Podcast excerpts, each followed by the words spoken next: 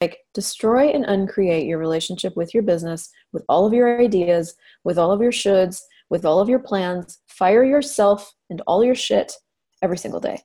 And then, because then you can ask yourself, like, if I can do that, and you can fire everything that you've created up to this point or everything you've decided, you get to see what you'd actually bring back.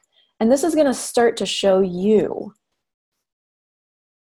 what you're actually interested in you know i one of the things i, I i've decided so many things over the years in regards to my business and classes. You know i decided stuff around bars and then i decided i didn't like bars and then i was like what am i even who am i being? You know there was all this there's series of decisions and judgments and computations about what my business and what i would do and what i didn't want to do what i liked what i didn't like.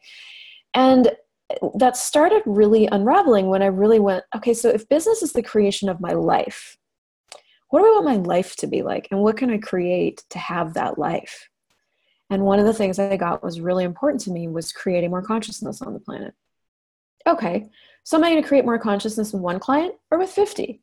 50. Okay, cool. What can I create that would invite 50 plus people to come play?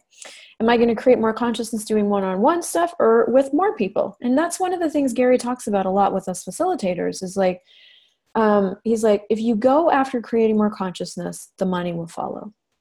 If you go after the money, you basically chase it away. And I've never really, until this year, started choosing that because I didn't really believe him, and I owe him a thousand dollars, not just one dollar. so, so if you but so I don't know so many things. So if you go through this process of actually firing your choices, you're going to start to see what you actually care about. One of the things that I got aware of is that I really actually it's a priority for me to create consciousness. And that came through a series of choosing and getting awareness and choosing and getting awareness. You know i tried to go sell cars for two days and i was like that's crazy. I would kill everybody in that building. Could i do it? Sure. Is that my thing? No um, but I had to choose that to see what my reality was. So a lot of this stuff that you're going to be doing as you move forward is going to be seeing what your reality is, not not what you've bought, not what everybody around you is doing, not what your reference points are for being a bars facilitator, but what is really true for you.